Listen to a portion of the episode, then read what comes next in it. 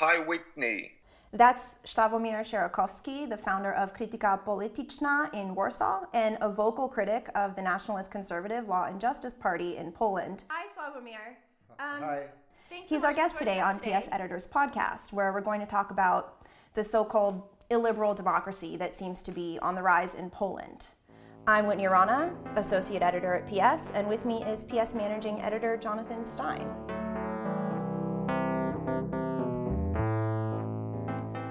How about we start with a little bit of background on what's going on in Poland right now? When the uh, PIS, the Law and Justice Party, came back to government and they rule uh, with, without a coalition partner, they have a majority in parliament. Uh, they did so in a very strange way. The leader of the party, Jarosław Kaczynski, uh, didn't take any official position in the government. So mm-hmm. he is sort of a de facto leader, an eminence grise who sits in an office somewhere in Warsaw and pulls all of the strings. Yeah. uh, and, and, and, with really uh, no um, institutional mechanisms of accountability and which he's made sure of. Right, we, uh, you know, as we've seen from this government, uh, they don't really think very much. Kaczynski doesn't think very much of institutional mechanisms of uh, uh of accountability, and has been um, eroding them. Uh, mm-hmm. and the latest, uh, the latest move this weekend comes with the, the Supreme Court, where they, the PIS wants to um, enact a, a, law that would make it much easier to appoint um, Supreme Court justices without any any consultation, uh, particularly with um, the the uh, professional body of judges. Mm-hmm. Uh, so this the, the fear is that as has happened with uh, the media. Uh, yeah, this fits this broader pattern. Culture, all of the, the, the, now the the judiciary is going to be uh, politicized. Which yeah. they've been stacking the Constitutional Court right. with, with loyal judges. I mean, since they came to power. Right. You know, this is this is this has been an ongoing process. It's met. At the, uh, particularly in the beginning, it met a lot of um, a lot of resistance. Uh, mm-hmm. You may remember, um, I think last October, uh, tens of thousands of women-led protests yeah. Uh, in cities throughout Poland against a, um, a very draconian uh, uh, amendment to the abortion law, which would have basically prohibited all abortion throughout mm-hmm. the country.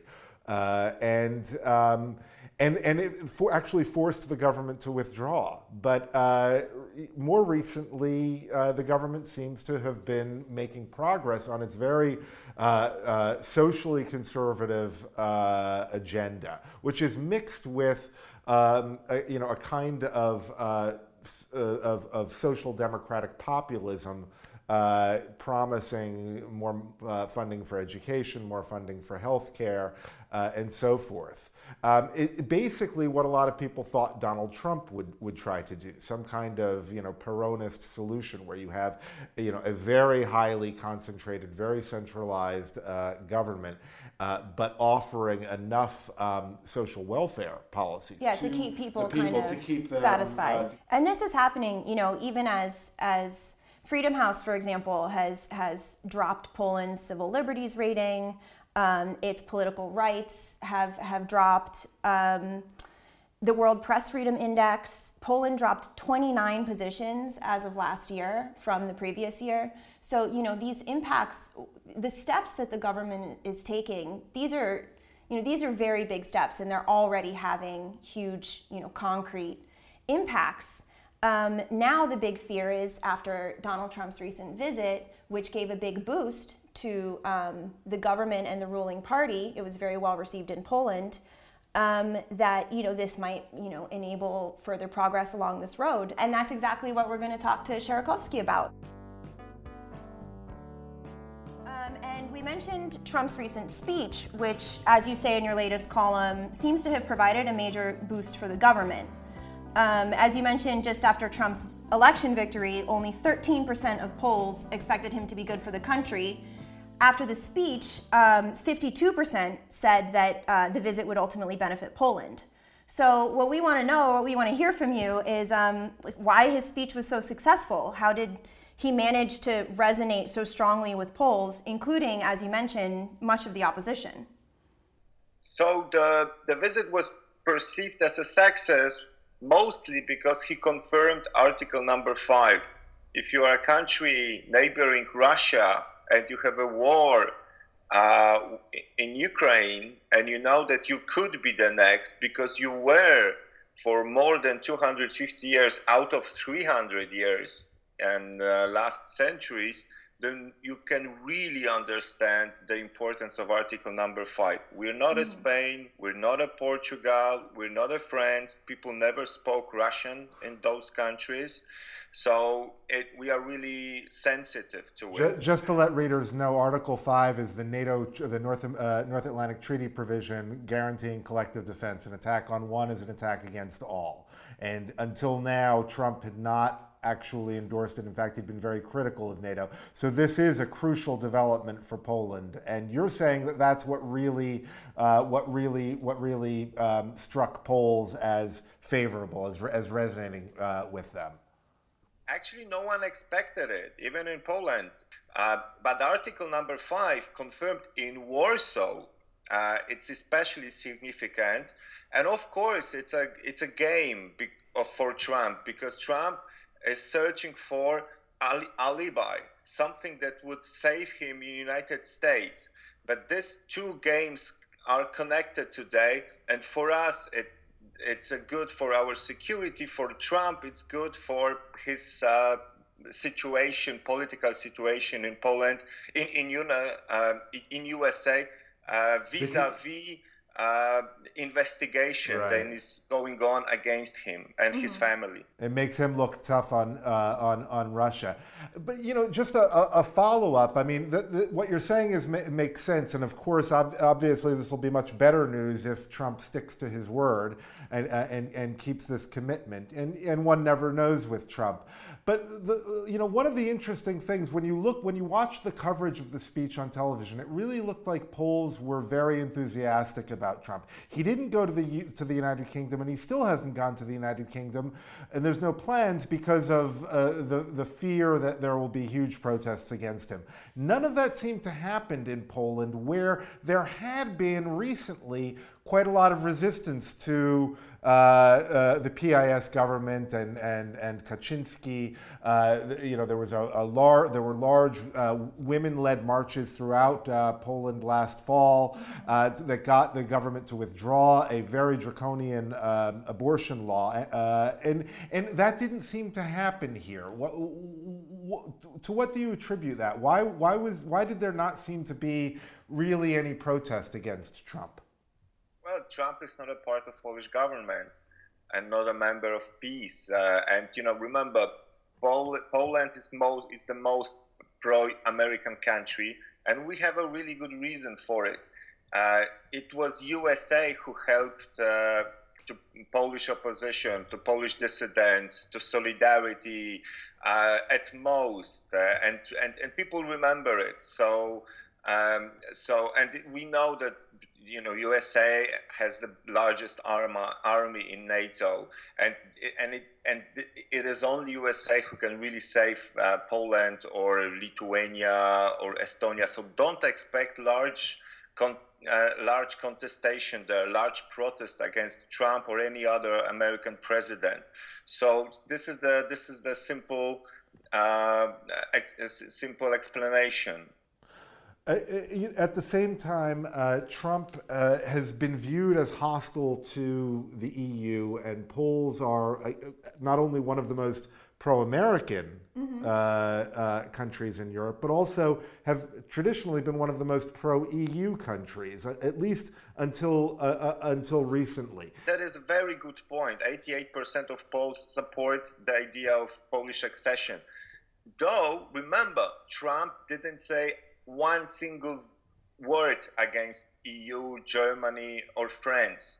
And and another thing, well, there, we, we have we had not any real uh, protests. We had some, uh, just a little, but we didn't have also any enthusiastic uh, uh, reaction.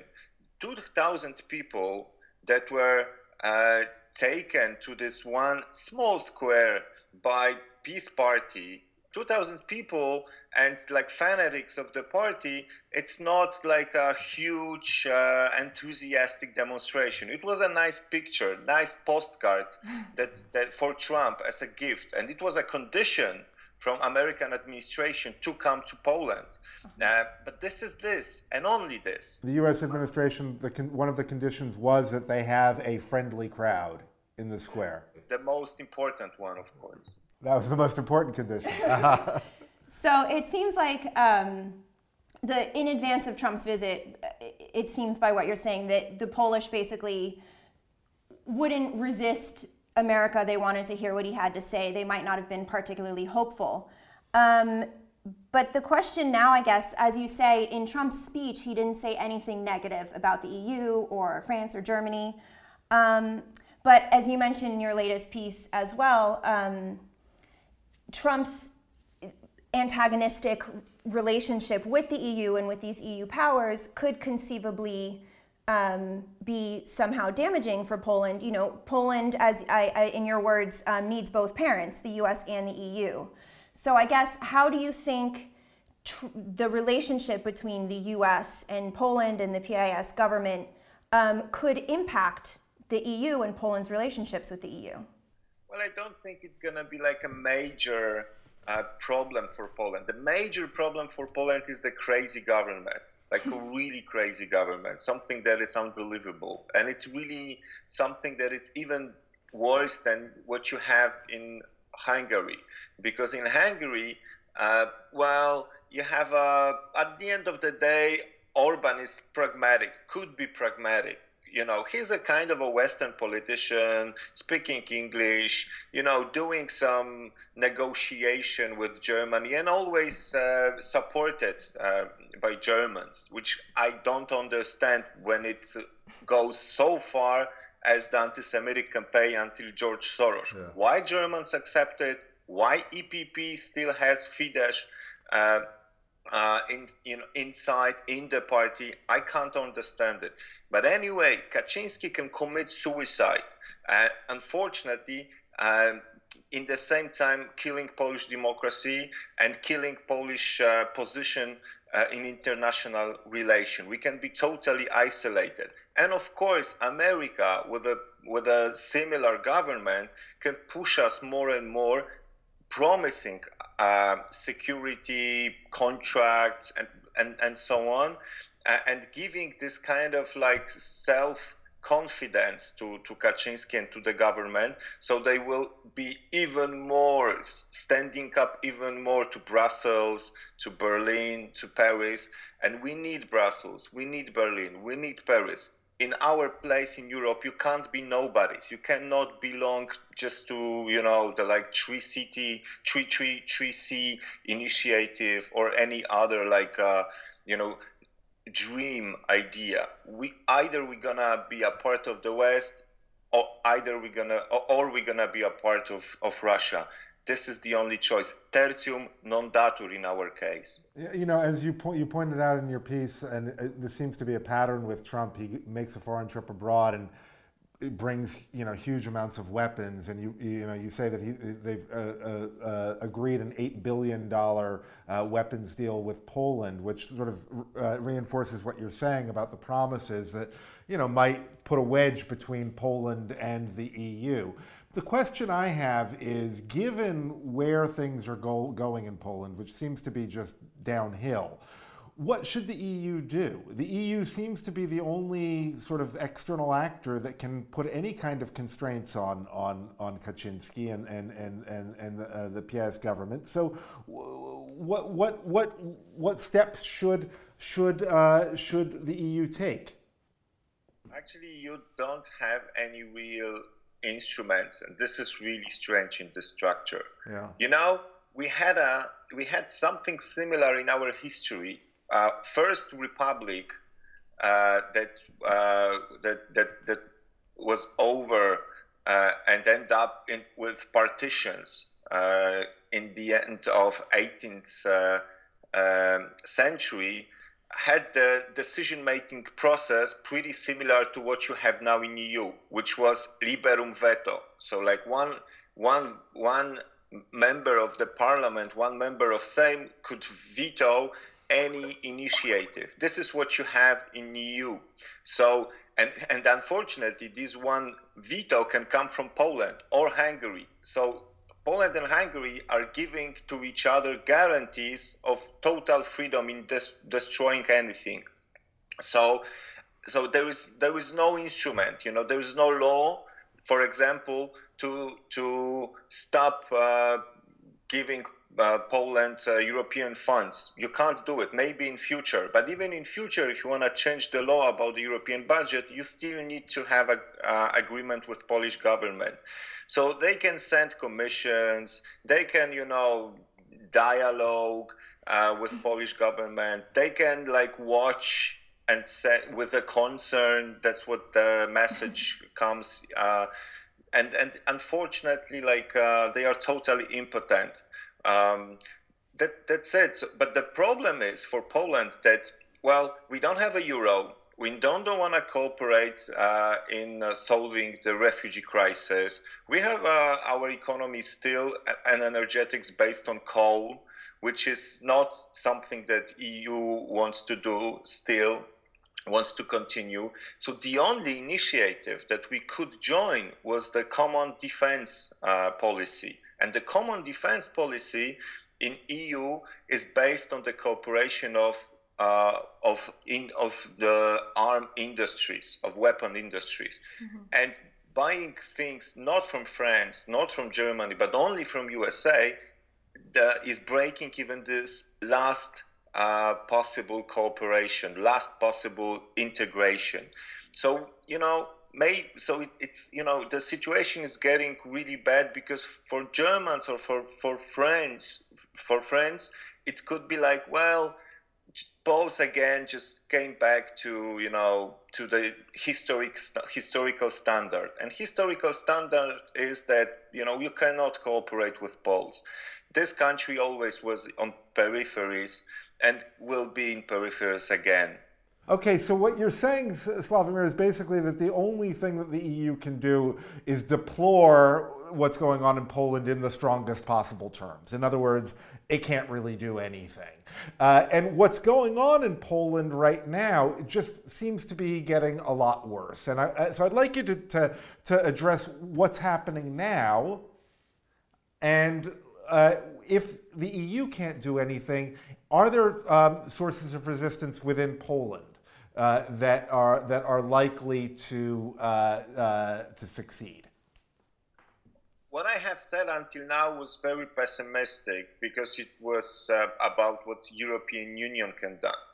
But the major thing is what Poles can do, and Poles are not Russians. Poles are not Hungarians. Kaczynski never had major- majority of support in any uh, idea when he dis- when he destroyed constitutional court. Majority of Poles uh, in public polls w- were against him, and in, in all the initiatives. So, so he knows that next election uh, he will lose, even if he's leading in public polls. But it's not the, the, the it's not like he never had figures of uh, Fidesz or any other party.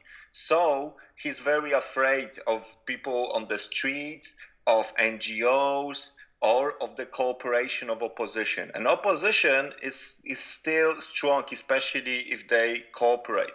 We have a people on the streets because after the Trump visit, Kaczynski realized that it's a success and it's a middle of vacation.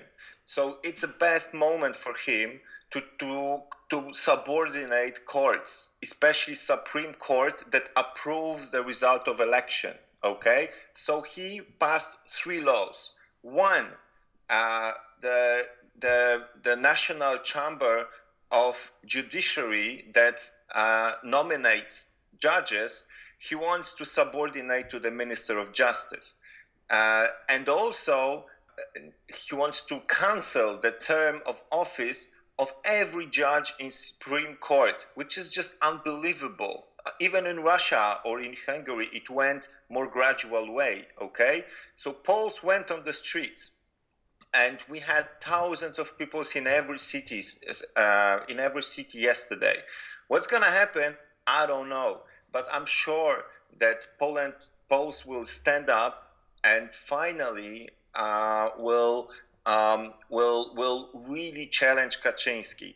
And I'm, I'm, i I, would give him two more years uh, because really, like we have a huge tradition of resistance. Uh, Kaczynski plays like a Soviet uh, uh, leader, but there is no Soviet Union anymore on the borders. So I'm still an optimist. Well, as we know from uh, Polish history, resistance often takes a long time. Let's hope that it doesn't take so long this time. I think we are going to have to uh, wrap it up there, Sławomir. Thank you so much for joining us. Thank you very much. Okay, well, that's our show for today. We hope you enjoyed it. Be sure to rate and review our podcast and subscribe on SoundCloud, Stitcher, and iTunes. Talk to you again soon.